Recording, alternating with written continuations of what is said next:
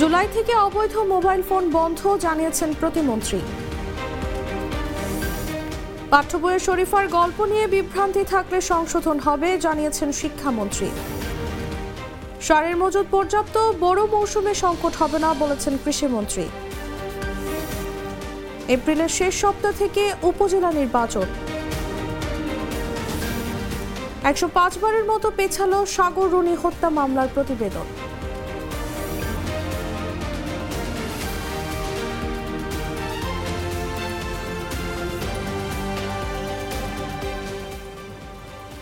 এতক্ষণ শুনছিলেন সংবাদ শিরোনাম।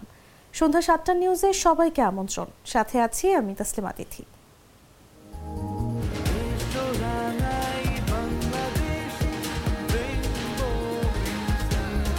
রেইনবো পেইন্টস ছড়াও জীবনের রং।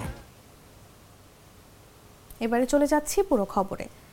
আগামী জুলাই মাস থেকে অবৈধ বা অনিবন্ধিত মোবাইল ফোন বন্ধ হয়ে যাবে বলে জানিয়েছেন ডাক, টেলিযোগাযোগ ও তথ্য প্রযুক্তি প্রতিমন্ত্রী জুনায়দ আহমেদ পলক বিকেলে সচিবালয়ে ইউরোপীয় ইউনিয়নের রাষ্ট্রদূত চার্লস হুইটলির সঙ্গে সৌজন্য সাক্ষাৎ শেষে সাংবাদিকদের প্রশ্নের জবাবে এ কথা জানান প্রতিমন্ত্রী।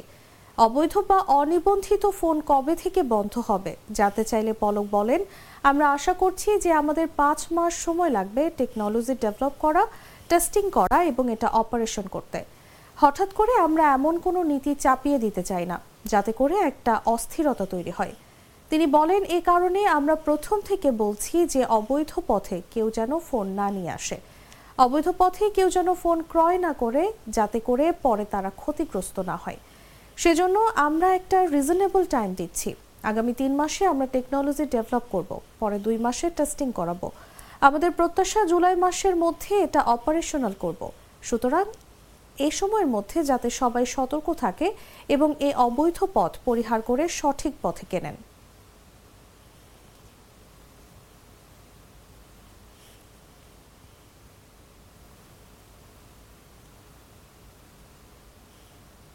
পাঠ্যবইয়ে আলোচিত শরীফার গল্প নিয়ে বিশেষজ্ঞদের সঙ্গে আলোচনা করা হবে। কোনো বিভ্রান্তি থাকলে পরিবর্তন হবে বলে জানিয়েছেন শিক্ষামন্ত্রী মহিবুল হাসান চৌধুরী নওফেল। মঙ্গলবার দুপুরে সচিবালয়ে নিজ দপ্তরে ঢাকায় নিযুক্ত ফ্রান্সের রাষ্ট্রদূত ম্যারি মাজদুপুয়ের সঙ্গে সৌজন্য সাক্ষাৎ শেষে সাংবাদিকদের কথা বলেন তিনি। বাংলাদেশে বই পাওয়া যেত না।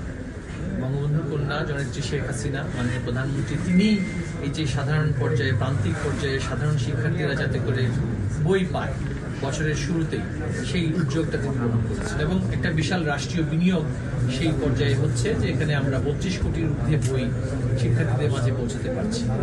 আমাদের কিছু চ্যালেঞ্জ সৃষ্টি হয়েছে, আপনারা জানেন যে কোভিডের কারণে এবং বৈশ্বিক যে একটা পরিস্থিতি, সাপ্লাই চেইনের, সেখানে পাল্পের স্বল্পতা, পাল্পের প্রাপ্যতা এবং দাম বেড়ে যাওয়া, এটা নিয়ে একটা চ্যালেঞ্জ কোভিডের সময় থেকেই শুরু হয়।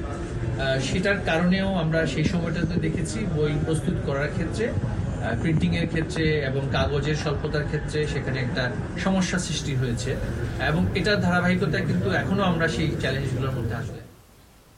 এসএসসি পরীক্ষা ও রোজার বিষয়টি চিন্তা করে এবার এপ্রিলের শেষ সপ্তাহ থেকে মে মাসের শেষ সপ্তাহের মধ্যে উপজেলা পরিষদ নির্বাচন শেষ করতে চায় নির্বাচন কমিশন। ঠিক কোন পদ্ধতিতে ভোট হবে সে বিষয়ে এখনও এখনও চূড়ান্ত সিদ্ধান্ত নিতে পারেনি সাংবিধানিকের সংস্থা। তবে স্থানীয় সরকারের এই ভোটে ইলেকট্রনিক ভোটিং মেশিন পদ্ধতি ব্যবহারের পরিকল্পনা রয়েছে কমিশনের। মঙ্গলবার রাজধানীর আগারগাঁওয়ে নির্বাচন ভবনে সাংবাদিকদের প্রশ্নের জবাবে এসব পরিকল্পনার কথা জানান নির্বাচন কমিশনার মোহাম্মদ আলমগীর। এই কমিশনার বলেন, উপজেলা নির্বাচন করার সময় যেটা, সে সময়টা চলে এসেছে।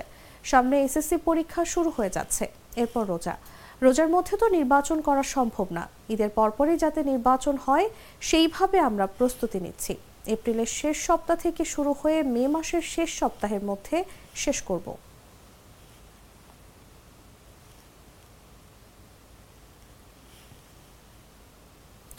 দেশের সারের পর্যাপ্ত মজুদ আছে। বড় মৌসুমে কোনো সংকট হবে না বলে জানিয়েছেন কৃষিমন্ত্রী ডক্টর মোহাম্মদ আব্দুস শহীদ। দুপুরে সচিবালয়ে সাংবাদিকদের সঙ্গে আলাপকালে মন্ত্রী কথা জানান। এর আগে ঢাকায় নিযুক্ত রাশিয়ার রাষ্ট্রদূত আলেকজান্ডার মান্টিটসকি কৃষিমন্ত্রীর সঙ্গে সৌজন্য সাক্ষাৎ করেন। মন্ত্রী বলেন, সারের পর্যাপ্ত মজুদ রয়েছে। বড় মৌসুমে সারের কোনো রকম সংকট হবে না। চলমান বছরের মার্চ মাস পর্যন্ত ইউরিয়া সারের সম্ভাব্য চাহিদা আট লাখ ছিয়াশি হাজার টন।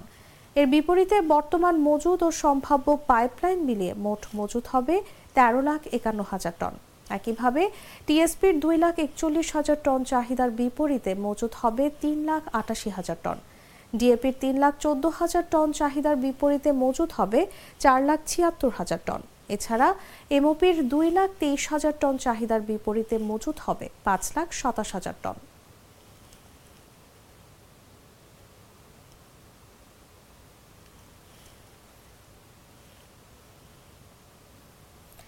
সাংবাদিক দম্পতি সাগর সারোয়ার ও মেহিরুন রুনি হত্যা মামলার তদন্ত প্রতিবেদন জমা দেওয়ার তারিখ একশো পাঁচ বারের মতো পিছিয়েছে। তদন্ত প্রতিবেদন দাখিলের জন্য আগামী সাতাশ ফেব্রুয়ারি দিন ঠিক করেছেন আদালত। মঙ্গলবার মামলার তদন্ত প্রতিবেদন দাখিলের জন্য দিন ধার্য ছিল। তদন্ত সংস্থা র্যাব প্রতিবেদন দাখিল না করায় ঢাকা মেট্রোপলিটন ম্যাজিস্ট্রেট শফিউদ্দিন প্রতিবেদন দাখিলের জন্য নতুন এদিন ঠিক করেন। দু হাজার বারো সালের এগারো ফেব্রুয়ারি মাছরাঙ্গা টেলিভিশনের বার্তা সম্পাদক সাগর সারওয়ার ও এটিএন বাংলার জ্যেষ্ঠ প্রতিবেদক মেহেরুন রুনিকে হত্যা করা হয়। এরপর নিহত রুনির ভাই নওশের আলম রোমান, শেরেবাংলা নগর থানায় একটি হত্যা মামলা করেন।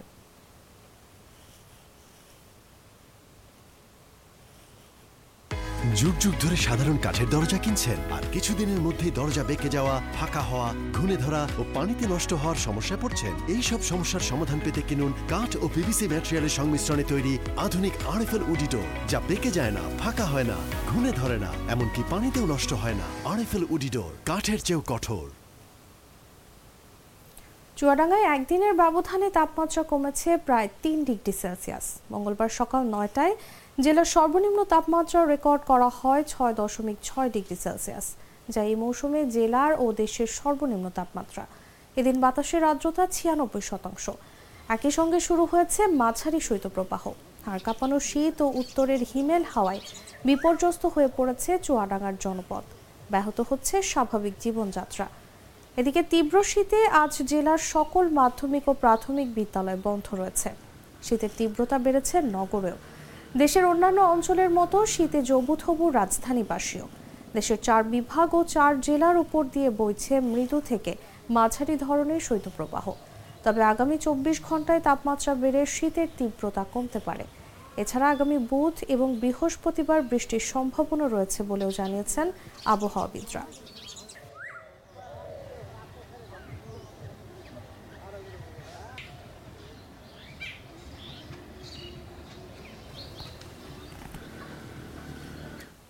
জানাব আন্তর্জাতিক সংবাদ।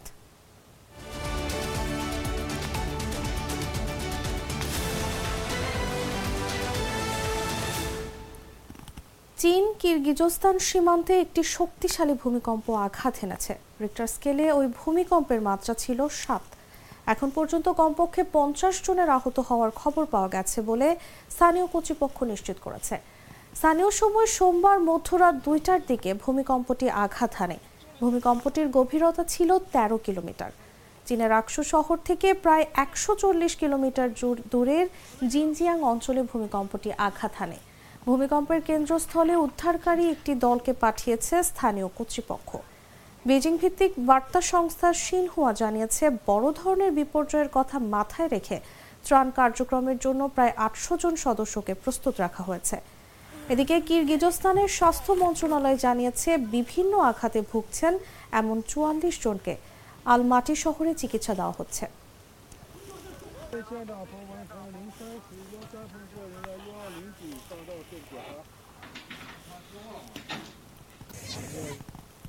আগামী দুই বছরের জন্য বিদেশি শিক্ষার্থী ভর্তির সংখ্যা কমিয়ে আনার নতুন একটি নীতি ঘোষণা করেছে কানাডা সরকার।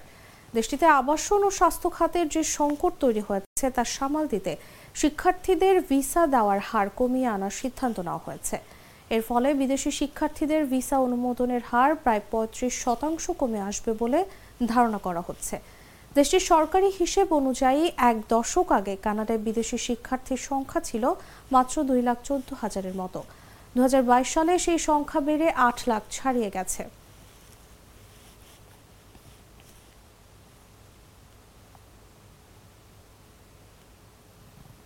দর্শক এই ছিল এখনকার মতো। ধন্যবাদ এতক্ষণ সাথে থাকার জন্য।